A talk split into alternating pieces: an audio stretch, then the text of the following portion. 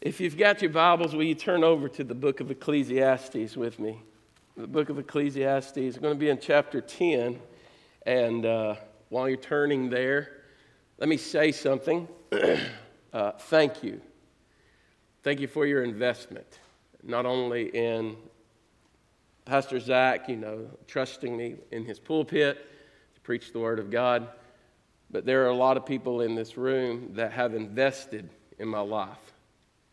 I used to drive the roads here as a drunk teenager whose parents were trying their best to live for God, whose dad was trying his best to preach the gospel, and his son lived the life of a lunatic, basically. Throughout my school years, I was a good boy. I did the yes, ma'am, and the no, ma'am, and the yes, sirs, and the no, sirs. But I can't tell you how many times I passed by this church in my lost and inebriated condition and sinful state. And I used to be one of those kids across the street over there when we first moved here in 1982 from Fultondale. And uh, they'd drop me off from the school bus, and I'd have to go over there and sit and wait with people till my mom and dad got off work and they'd pick me up. And uh, then something happened at the end of my 11th grade year when I was at Mortimer Jordan High School in 1994.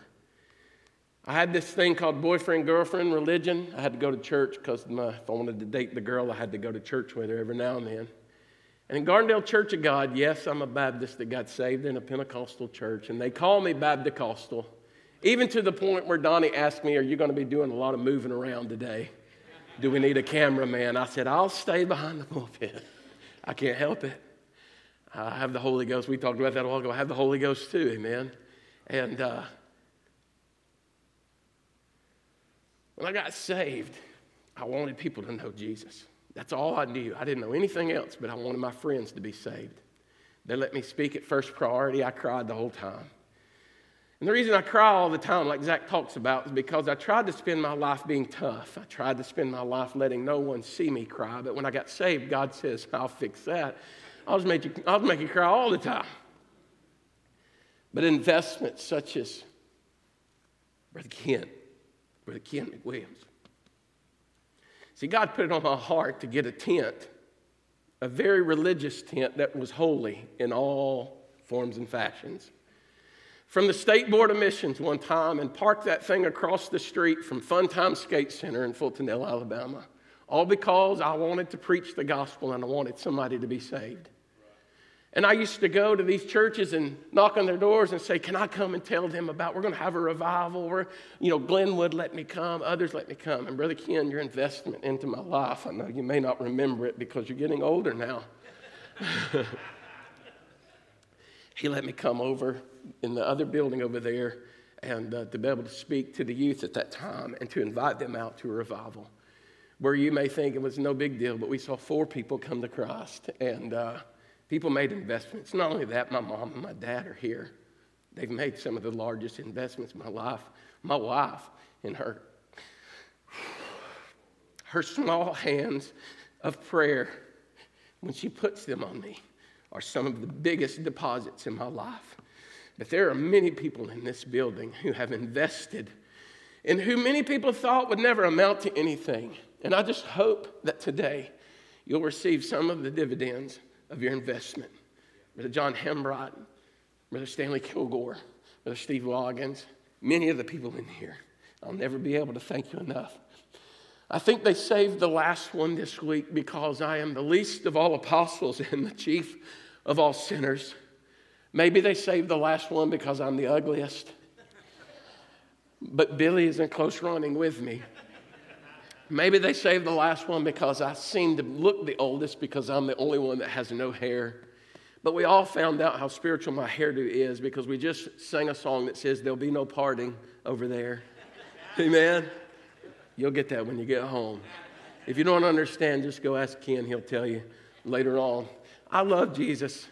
I love you. You may not think that I love you. You may think you don't even know who I am. I love you. I, I, I love people. Um, I am a long winded preacher. I am. I hate to say that because I know you've already determined that I'm going to shut you off, brother. Uh, please don't turn me off. I hope that you're like me and maybe you brought a snack because I have to have them. If I get midway through the message and I go long, I know now to bring a muffin or an apple. You don't like that. Don't, Kyle needs to be here. Kyle said last night about four times. That's funny right there. I don't care who you are, right? But uh, I'll just leave it there in case I get hungry a little bit. I want to preach to you, and I'll try not to take much time, but I want to preach to you this morning about small things. Small things. You know, I'll never forget listening to a man preach the Word of God who probably weighed at that time nearly 400 pounds. So small was not really in his vocabulary. He preached a message in Jacksonville, Florida, the fallacy of bigness.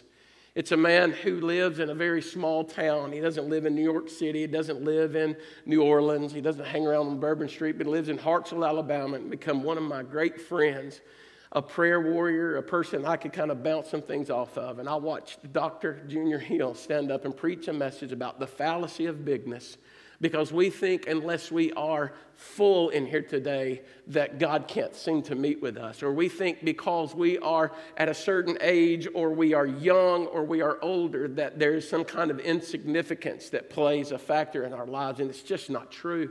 It's not true because if you look at this, you don't see those words big. There is no big church, there is no little church. And I'm telling you right now, there are churches across Alabama, there are cro- churches across our community who only have literally a handful of people. You can count on your hands the people they have in their sanctuary, but they are pouring tears out on the altar. They are begging God for the same revival that our churches are begging God for. They may have two people, and that consists of what they may call a choir, although it only will be a duet. But it doesn't matter because there's no big and there is no little. But there are things in the Bible that kind of teach us about how small things have a very powerful and a persuasive way. It can act, absolutely make an effect on each and every one of us. And so, if you look at this scripture, the book of Ecclesiastes, in chapter number 10 and in verse number 1, it says this it says, Dead flies cause the ointment of the apothecary to send forth a stinking savor or smell. So does a little folly in him that is of reputation for wisdom and of honor.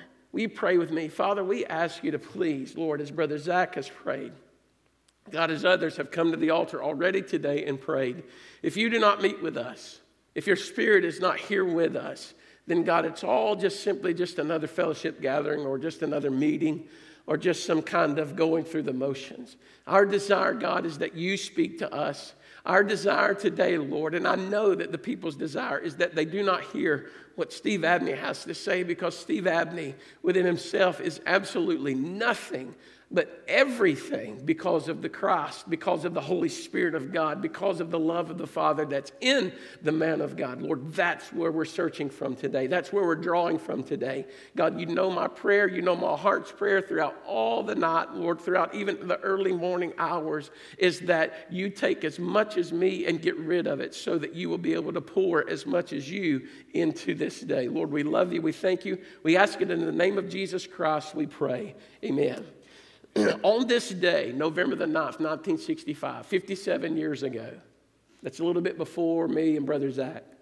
Okay, 57 years ago on this day at 516, one of the greatest blackouts that ever happened in the United States took place.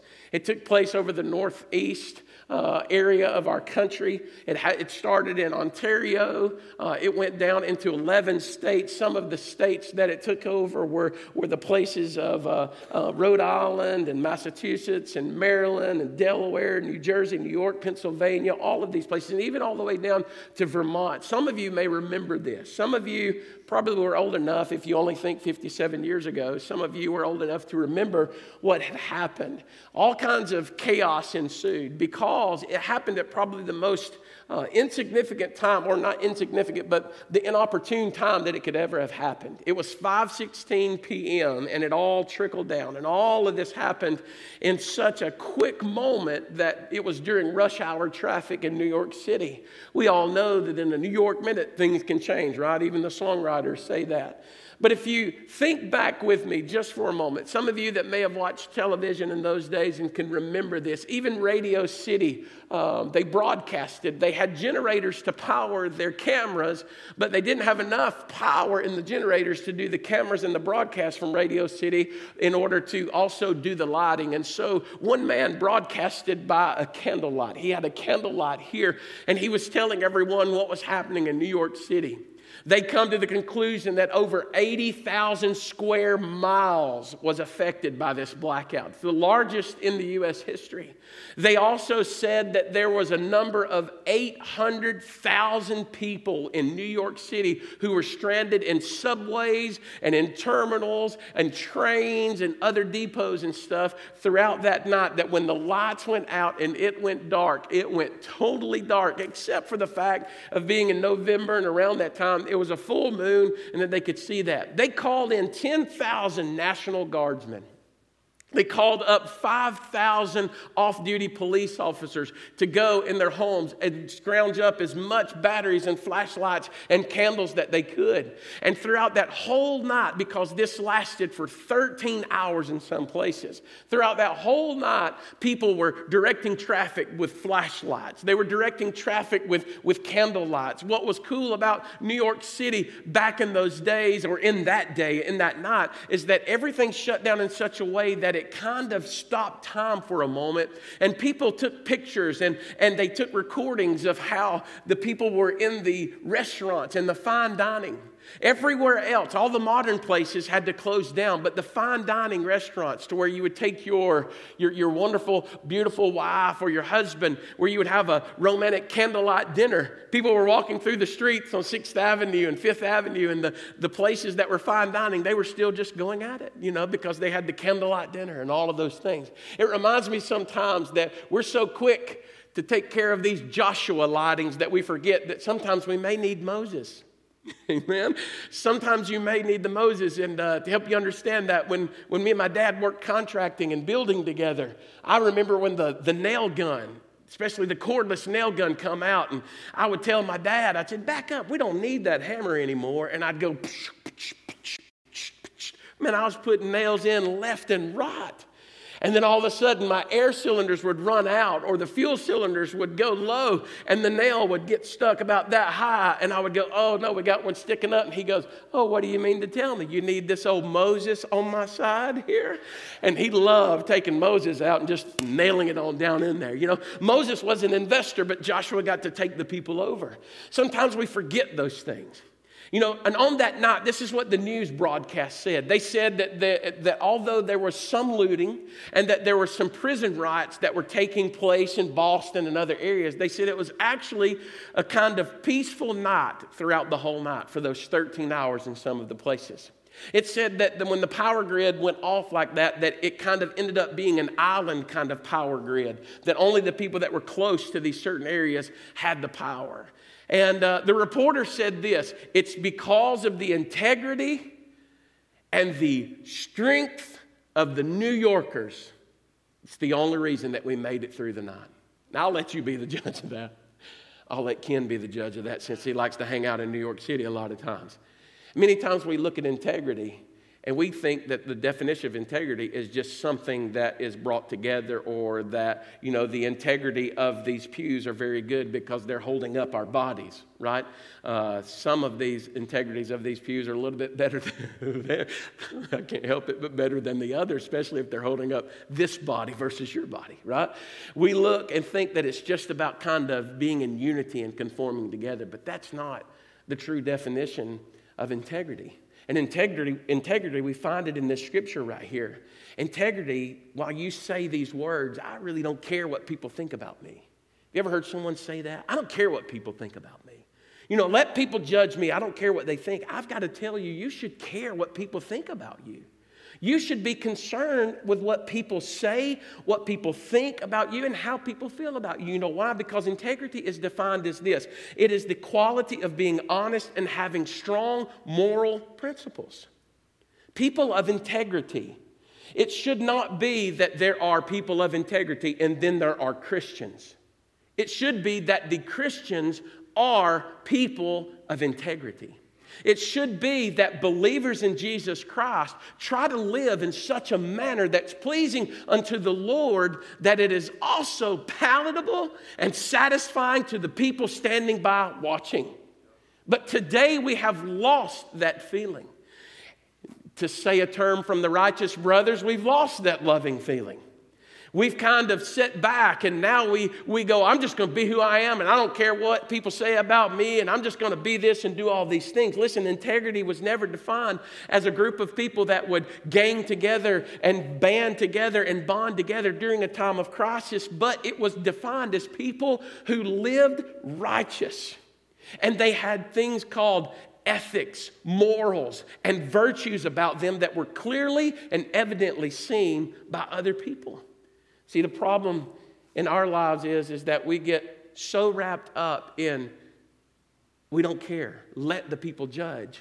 That for some, some reason, we have gone from setting the thermostat to where it needs to be to either being at 90 degrees or at 50 degrees. That's uncomfortable either way. I don't want to go, especially church, and preach at a church. They got that thing set at 90 degrees. 50 would be fine but I don't want to set at 90 degrees. But some of you would say, Brother Steve, I don't want to go where they set the thermostat to 50 degrees. You, you just freeze me to death. You know, one person says it like this about integrity and about character a man's character is the expression of his true self. It is the express image of the invisible things that are within inside that person. His reputation depends upon the manner in which he is viewed, which he is seen, which he is represented, and lived out into the eyes of society. How true is that? Integrity today. We need to look at the text. Look at the scripture one more time with me. It says, Dead flies cause the ointment of the apothecary to send forth a stinking savor. So doth a little folly him that is in reputation for wisdom and honor. What a word of God we have right here. This is an absolutely amazing word of God that we have. When you see that text over and over and over, we read this word, we know it's from God, but we also know that it's from Solomon, or as he says in the opening of the book of Ecclesiastes, from the preacher. Amen? We want to hear from the preacher today. We want to hear from the Word of God today. It seems like this, this, this little text right here, Ecclesiastes chapter 10 and verse number 1, it seems like it's a continuation, doesn't it, from the book of Proverbs.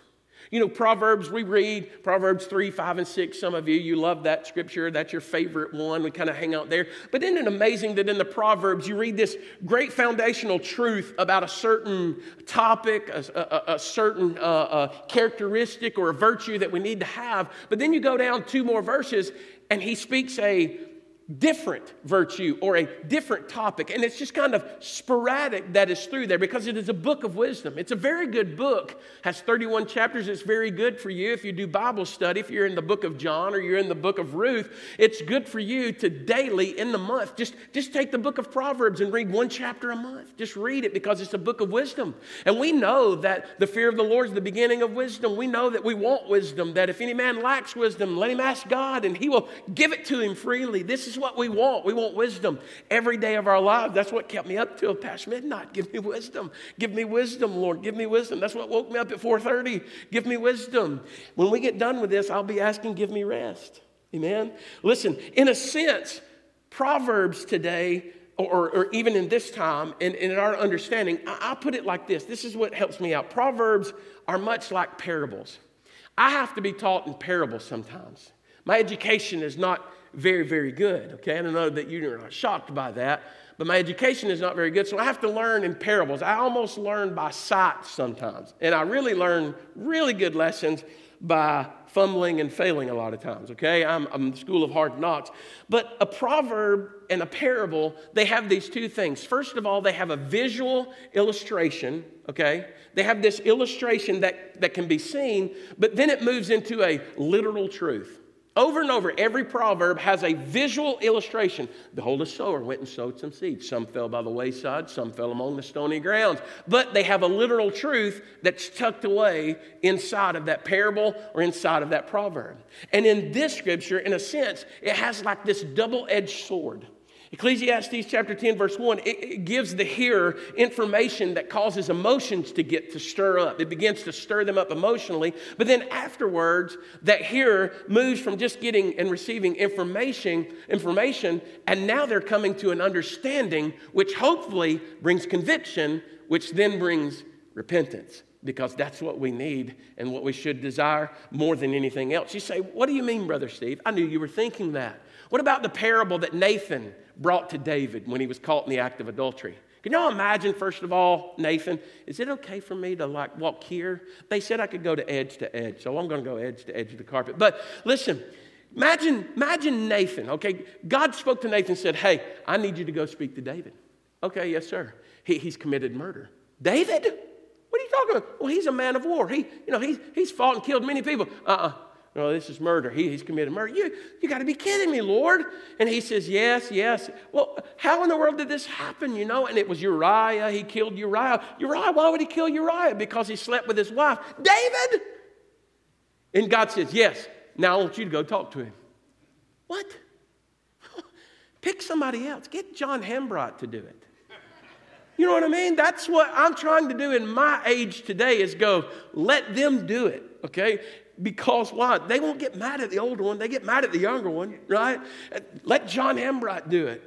Can you imagine Nathan as he's going, What am I going to say? How am I, what's going to be the door opener? You know what I mean? We're all about door openers. Some of us don't even share the gospel because we're sitting around waiting on God to open the door. We're waiting on God to give us a sign. He's already given you a sign in chapter Matthew, right? At the end of the book, go make disciples of all nations. And so here we are. Nathan is like, Lord, what am I going to say? I just hope that Nathan had a long journey in order to think this stuff out. Nathan did what? He brought a parable into his mind.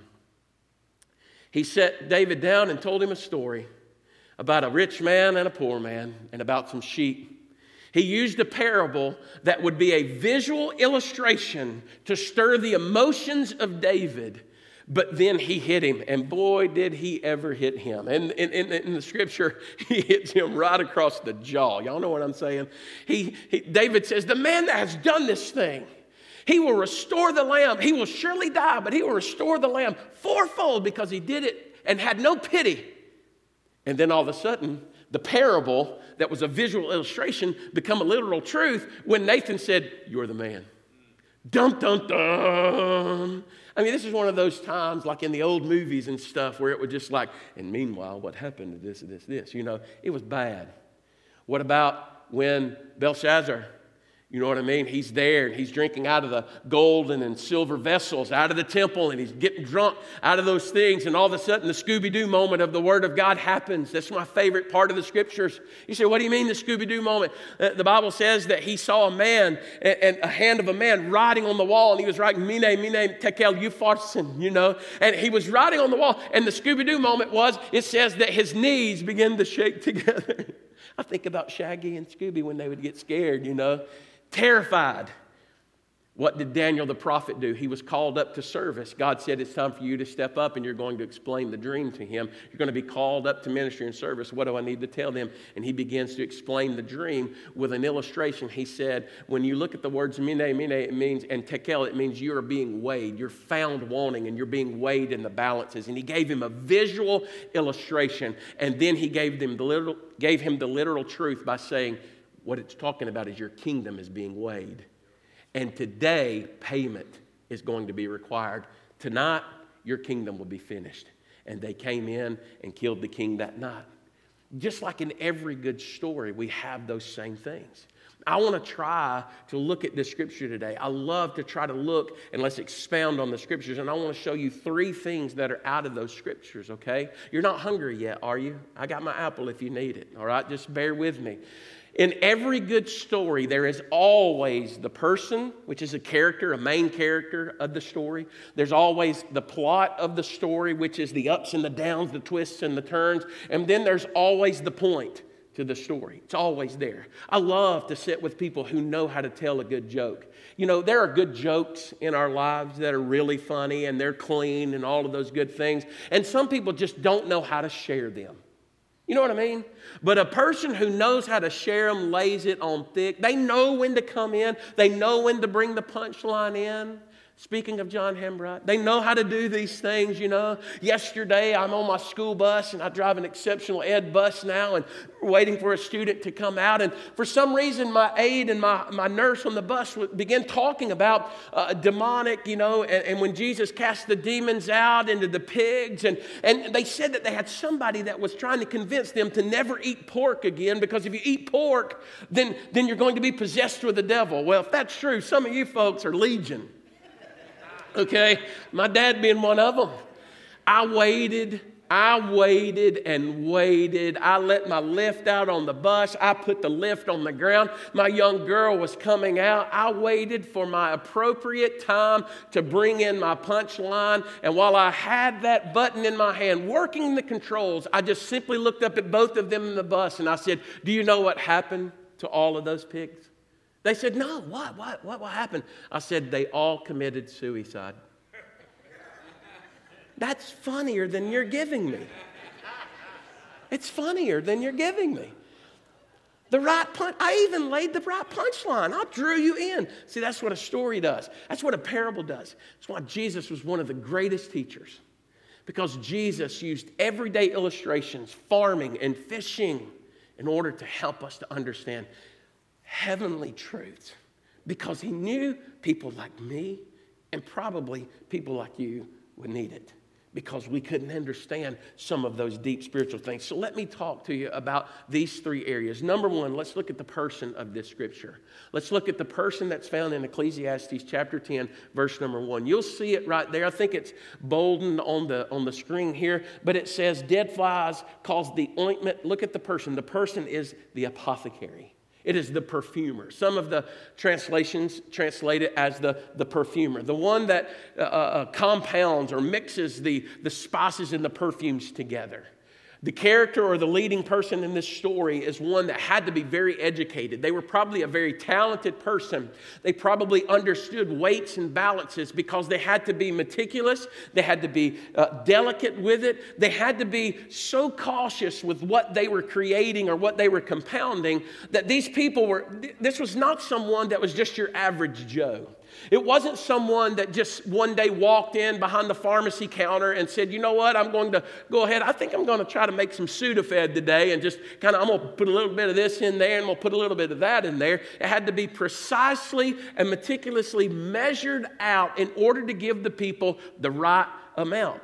Even in the apothecary's life, it's a, it's a, uh, a, a, ministry or it's a, uh, a career of people who not only made ointment of perfumes which smelled, but they also took those smelling perfumes and they would put medication in them so that when it was applied to the person who needed the healing, when it was applied to the person who needed the touch of God, which, by the way, my friend, I prayed all night last night and here in the church, and just the Holy Spirit and the message Kyle preached about how the Holy Spirit just kind of brooded over the face of the deep in the Bible in the beginning, and how just flooded over the face of the deep. And I got to praying for my friend last night, Sherry, and, and I was praying, God, I hope that the Holy Spirit is just fluttering over her bedside today. I hope that every ounce of medication that they are putting in her body with the bone marrow transplant, they're taking her body to zero. I was praying, God, let every medication, let everything they give them, even for the nausea, the Toradol, uh, uh, the, all these other things, let it just do what it needs to do and let it be measured out delicately precisely so they will not harm her body. She's receiving medications that if it drops on the outside of her body, it will literally burn her skin. But yet they are putting it inside her body in order to destroy the cells of cancer. What an amazing, amazing time that we live in that our people can receive those treatments by the hands of people who are educated, who are smarter, way smarter than me, because I just look at it and go, I don't know. I don't know what to do. There are times that I have no clue, but I do know this. I pray that the Holy Spirit, man can do what they want, Nurses can do what they want, but unless the Holy Spirit of God touches those stem cells that are in her body, which were donated by her brother, except for the hand of an Almighty God working and creating and moving and doing it, we will not have hope at all. Amen. And so praise the Lord for that. That doesn't count in the message. You don't count me on that. That was just God just stirring up my heart and I get excited. That was a rabbit, but sometimes they're holy rabbits. Listen, if you talk about the work of an apothecary, It's not only in the sense of making perfume, but it was also in the art of the priesthood in the Levitical tribe. They were given duties, and God told them, He said, I want you to make certain uh, uh, anointing oils. And it's got to be precisely this. It's got to be made out of this. One of the greatest things is that in the tabernacle days, when they had the gold altar, the golden altar, the small one that was before the veil, that high priest would have a certain amount of spices. It was made out of what was called stacte, uh, onycha, galbanum, and pure, uh, pure uh, frankincense. He had to take an exact amount, an exact measure, crush it up, blend it together, do it this way, and he would take a hot censer, a hot coal, uh, uh, and put it in a censer off of the brazen altar outside. And that coal was blood soaked by the animal of the sacrifices. And he would go into that wonderful sanctuary where the table of showbread, the, the menorah lampstand representing the light of the world and the bread uh, uh of life, amen. And he would go to that altar and he would pray for Zach and he would pray pray for Steve and he would pray for Patty and he would take all of that incense, that smell, and he would put that hot coal on the middle of that altar, in the crown of that golden altar, and sprinkle all of that incense on top. And it would fill that room so much that you could just smell this sweet smell. All of the smells of the desert floor, all of the smells of the sacrificial animals and the guts and the burning and all of the blood that was around there and the flies and the maggots and all of the other things just dissipated out whenever he was in the moment of prayer, just like you and I. Just like you and I, when we get in prayer with God. Are you hearing me? When we get into prayer, real true prayer, all those other things and the stinkiness of the world seems to fade away in his presence. Isn't that why the songwriter wrote that turn your eyes upon Jesus, look full in his wonderful face, and the things of earth will grow strangely dim in the light of his glory and his grace. Amen. Listen, the work of the perfumer, it took time and it took effort and it took skill to do those things. And a person of virtue, a person who wants to hold their integrity, it also takes time. It takes a great work ethic. It takes a lot of skill, a lot of guardrails have to be placed in a person's life. A lot of standards, and morals, and ethics have to be placed in a person's life. Aren't you thankful for the ministry of Billy Graham? Aren't you thankful that throughout the life of Brother Billy Graham that there was never any infidelity or adultery or any kind of scandal that was brought up?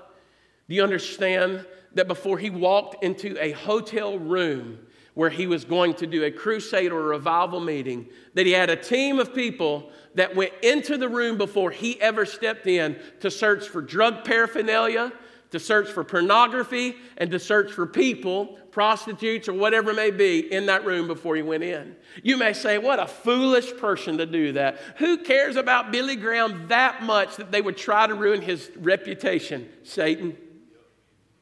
Satan. You know, I had friends. They're all my life. I had friend. I had a friend. He was 66 years old. Worked in the retail business. I'll never forget walking in one day and was just talking to him. I said, "How are you doing?" Not doing good. And tears began to come off of his face. And I was like, "What do you mean?" He said, "My wife has left me." I said, "Left you? What do you mean?" I, I thought he meant had passed away. No, left me for another man. I went home to my wife, and please don't take offense to this. I'm not talking about age and oldness and all that stuff. But I figured that if you've been married for 30, 40 plus years and you're 66 years old, aren't you through rambling around? Can I come to that assumption, please? Not today. None of us are exempt from sin. None of us in this room are exempt from temptation and having our integrity ruined. None of us. The apothecary is the person. The plot. Let's look at the plot. This is where the twists and the turns begin to take place. You look, the apothecary spends time, makes a wonderful, sweet smell, but the plot, as they say, thickens, right? The plot begins to thicken. Look at what it says in verse 1 at this portion. The plot is this What's that smell? Dead flies cause the ointment of the apothecary to send forth a stinking savor. Dead flies. caused this to happen. Usually, the plot's what brings out all the actions and the causes in the storyline and stuff. Some people try to diminish this word here about that it sends forth a stinking smell or stinking savor and stuff like that. They try, we try to correct all these things. The actual Hebrew word there is bawash, bawash, and and it means putrefying. It means something that is so nasty to the point of decay that it means like literally walking out into the dump and it the whiff comes across your nostrils and you go oh my goodness in 1994 in chemistry class and i know you're thinking brother steve i didn't think you could get any smarter you took chemistry also yes i made a 60 and passed it so don't think i'm smart and uh, I, will never forget Dr. Uh, uh, uh, our uh, teacher, Mr. Sprayberry. He walked out of his closet with this brown bottle of stuff. And he said, Class, I want to show you something. He opened the lid, and Steve, he did this right here, closed the lid back up. And within seconds, people were running out of the room, gagging, and about to lose everything they had inside of them. It was called butric acid. It should be called putric acid. It smells like vomit. I'll never forget it. You say, Brother Steve, you remember a whole lot of things. I'll never forget that smell in my entire life. It's embedded. You know why? I was like, that's the worst stuff ever. Growing up now, you have to have butric acid. It's found in potatoes and other things like that. It's good for your stomach. It would just be better if it didn't smell like it came up from your stomach. Amen? It's that thing, that smell. And I'm going to tell you something. As much as you love people and as much as you are a forgiving group of people, sometimes it's hard and very difficult when we have watched the mighty fall to forget it.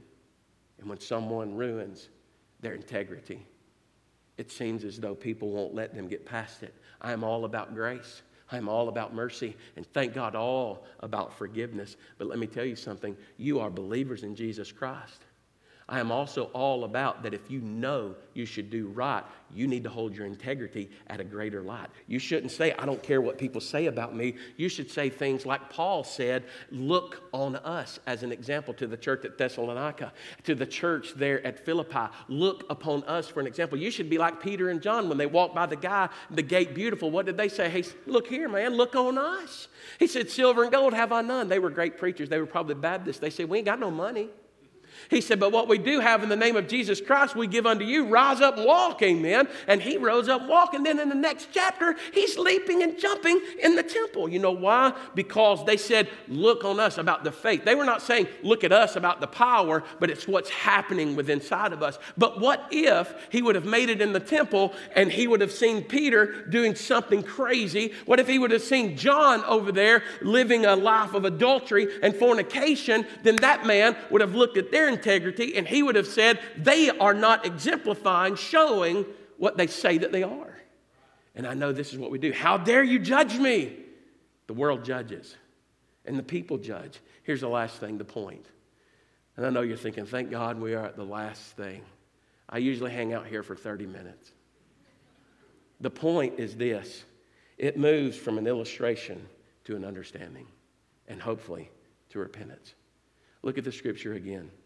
Dead flies cause the ointment of the apothecary to send forth a stinking savor. What we've concluded from this scripture is, is that if dead flies make it in the perfume, it ruins the perfume and it smells bad. But then all of a sudden, God hits us and says, Yes, and so does a little folly. So does a foolish sin in someone that's known of reputation, of wisdom and honor. God all of a sudden just goes, whoa, and lays it all out there. Look at the size. Look at the size. A little folly. See, we're very good at going, Well, I've not done this. This is what people say. They come up to you, man, and they go, Look, I, I, I know I'm a sinner. I know I'm a sinner. But, you know, I ain't killed anybody. I don't get drunk every day. I don't do all these things. And they tell Zach, you know, I know I'm a sinner, but I ain't as bad as the, the rapist or the molester and all of those things. Sinners are sinners that are sinners, that are lost in need of a Savior. We don't come to salvation today because we need to make a decision to do good and to do better. We come to salvation because we realize we are a sinner in need of a Savior. Period. That's salvation. And we need to get back to preaching that. And in this story, listen, a dead fly, something as small as a dead fly landing on it.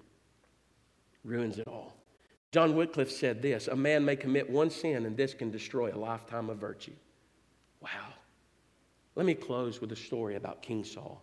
I, I know, I, I appreciate your patience, I appreciate your time, and I hope that you bear with me, that you'll just give me just a little bit more of your attention.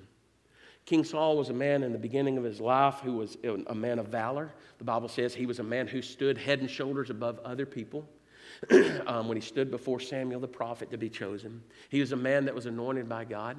Like Brother Kyle preached last night, the indwelling of the Spirit happened in Acts chapter number two. But in the Old Testament, the Bible says that the Spirit of the Lord was upon Saul, that it was on the outside, and, and that God was the one that's always sovereign and he's in control, and that Saul could do nothing without God and without his allowance and without his permission and all these things. And, and in his beginning of his life, you remember the prophets came down, and when they were coming down, the Bible says that Saul Saul, King Saul was so carried away by the Spirit of God that he began to prophesy too, he began to praise God, and he began to sing with the people. And all of the people of his land, you know, he was a Benjamite, and all the people began to go, Is Saul, the son of Kish, is he a prophet?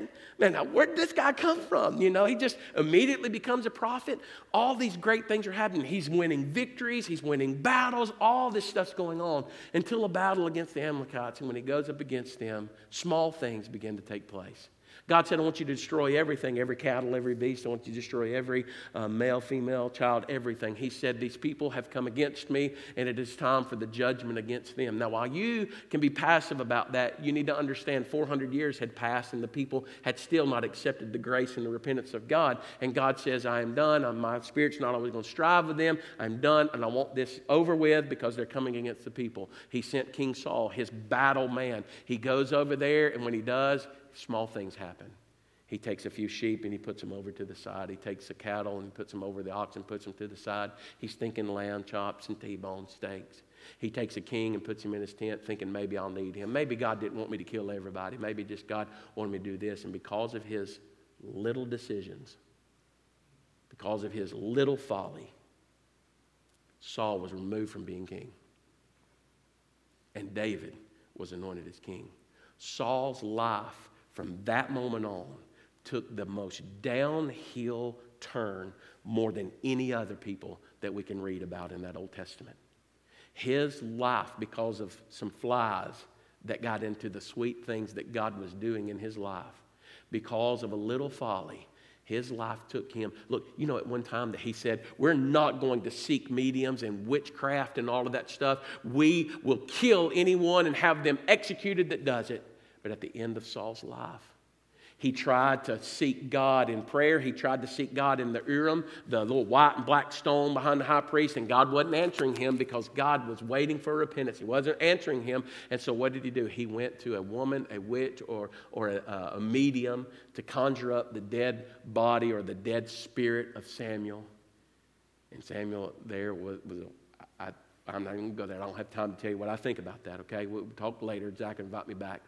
But what happened was he said, Today you'll die. Did you know that he was on a, out, out in a battle uh, on Mount Gilboa? Him and his sons, him and his three sons, they were fighting against the Philistines, and the Bible says that he was wounded. And when he was wounded, Saul, instead of dying in the hands of the Philistines, he would rather commit suicide. And he took a sword and he laid on it. He and his three sons were killed there on top of that mountain. The Philistines came over there, found their bodies, and you know what they did? Just like David did to Goliath, they cut the head off of Saul. And they took it and put it into the temple that they worshiped their false God. Took his armor and put it on their false gods in their temple. Took the decapitated body of Saul and hung him and his sons on the walls of Bethshan. Flies, maggots, stinking. It all ended in that way for Saul. I talk about it a lot, but you know that Saul was born uh, on top of a mountain that they call Tel El Ful in the Arabic language. You know what that means? Hill of beans. What does it profit a man to gain the whole world and lose his own soul? It doesn't amount to a hill of beans. It's true. You know what happens when young people see us? And I say us. You said, Rusty, you're not old. Thank you very much for saying that. The three cuts on my back of back surgeries tell me that I am. Okay? You're not old. I am an old guy. I hung out with old people since the day I got saved. I like you. I like you better sometimes than people my age. Okay? I am an old soul. I'm an older person. I've been pastoring for 22 years. It's crazy.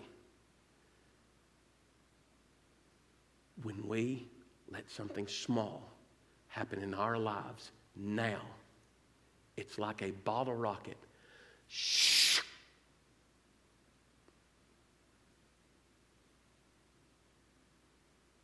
What does everybody say about a bottle rocket that does that? It's a dud. Bottle rockets are supposed to go shh. I like them. My favorite are the the whistler ones. Pow! I love stuff like that. We can't let little follies destroy it. Let me show you these pictures.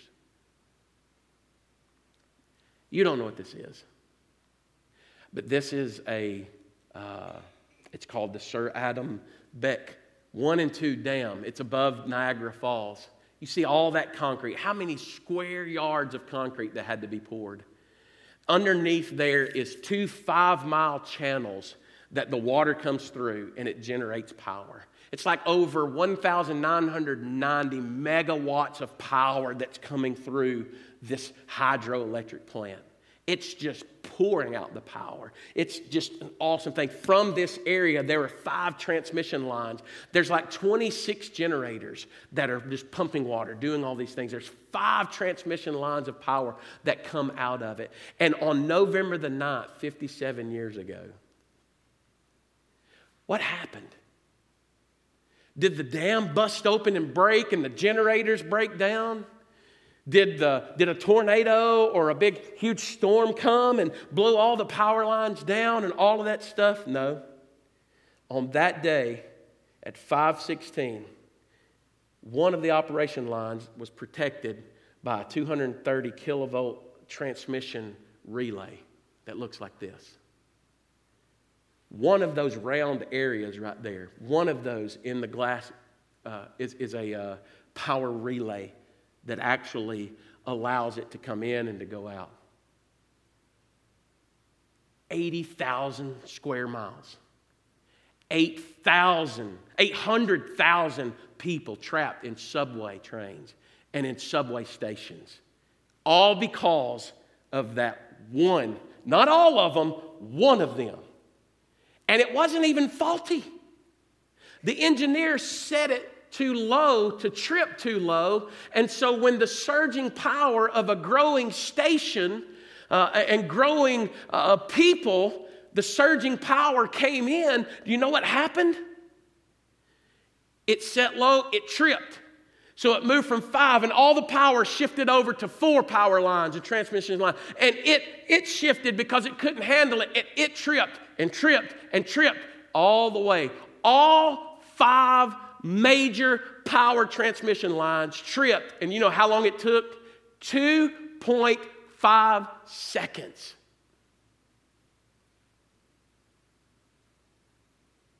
You look at me and say, Bro, Steve, something that small can't make a big effect.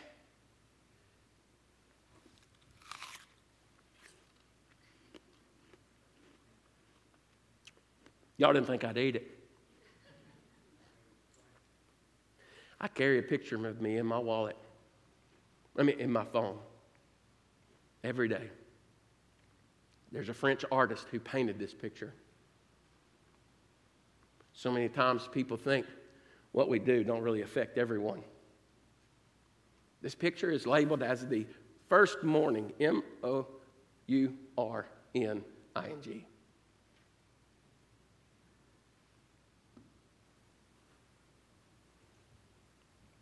one act of disobedience.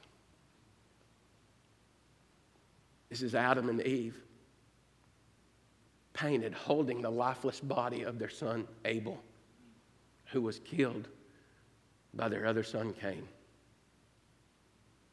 If they had only known the disobedience, the little folly that would cause their greatest heartache I wonder would they have done it? There's an old song that says, Search me, O God, and know my heart today. Try me, O Savior. It comes from Psalms 51, where he's saying, See if there be any wicked way in me. I'm not mad at you. I love you. I am pleased with you. But I'm warning you, just as well as I warn myself every time I look at this picture. I'm not exempt.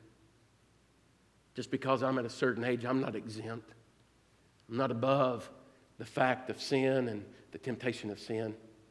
Neither are you and I. One fly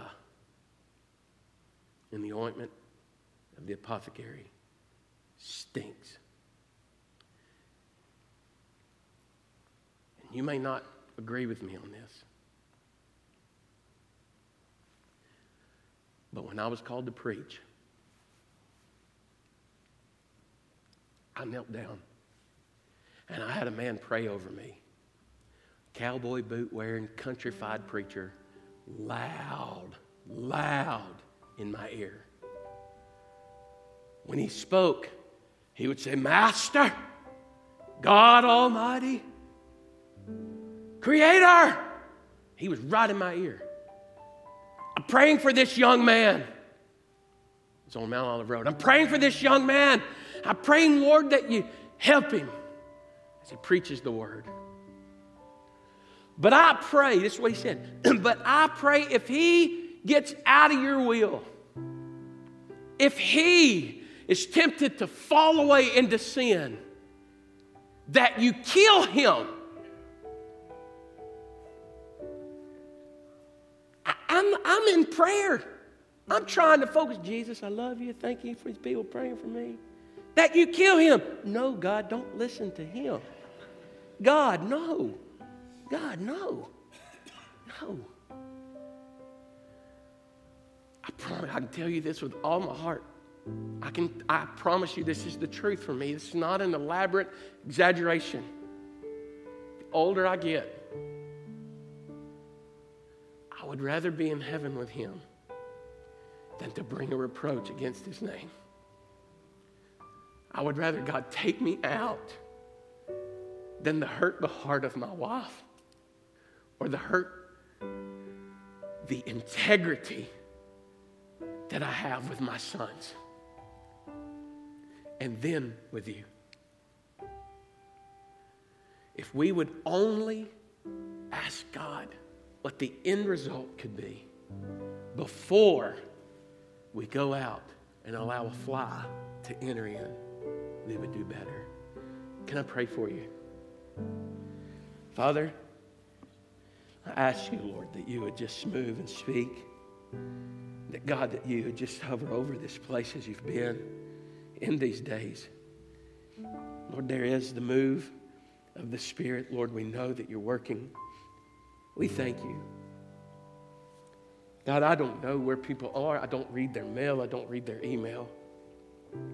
But God, you know. Your scripture says the eyes of the Lord are upon them. And Lord, you know. You know the way of the righteous. You know the way of the wicked. You know all things.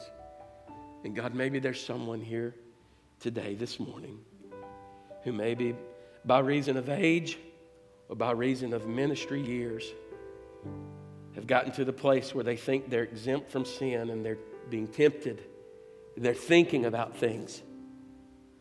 Maybe today they confess. Maybe today, Lord, through the parable and the proverb of the illustration that gives a visual, that God, hopefully, the plot and the point of the story today has brought them to the place that now brings repentance. That they've understood, like David did, you're the man, you're the woman. God, help us to not be bitter, to not be stinky to this world, and to hold our integrity fast.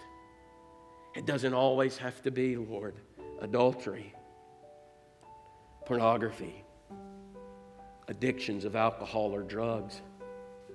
Sometimes, Lord, we could just stink because of the words that we say, the attitudes that we carry around of rudeness and selfishness. God, I pray that these people that are here today, your people, Lord would speak to you. They would have this time of invitation that they could say, Lord, if I have stunk, if I have sinned, sending out a, a smell that's unpleasing, I'm sorry. If I've not held fast my integrity, I'm sorry. Search us, God, today with heads bowed. You may not be able to come and physically kneel. You may not be able to stand up and come and do that. You can come down here and sit on the altar. You could sit on the front if that's what you want to do in response. But you can also, right there where you're at, have the same power and ability and privilege to be able to speak to God and ask Him to take an inventory of your life, an evaluation of who you are and how you're living and what you're showing to other people. Maybe you, like me at times, have thought, I don't care what people say about me, and today you've realized I need to care what people think about me and say about me because I'm a child of God. I'm a representation of the Lord Jesus Christ. And you just need that opportunity to speak to Him. Brother Zach's going to come and he's going to close out in this invitation time. Please mind the Lord. And thank you for listening.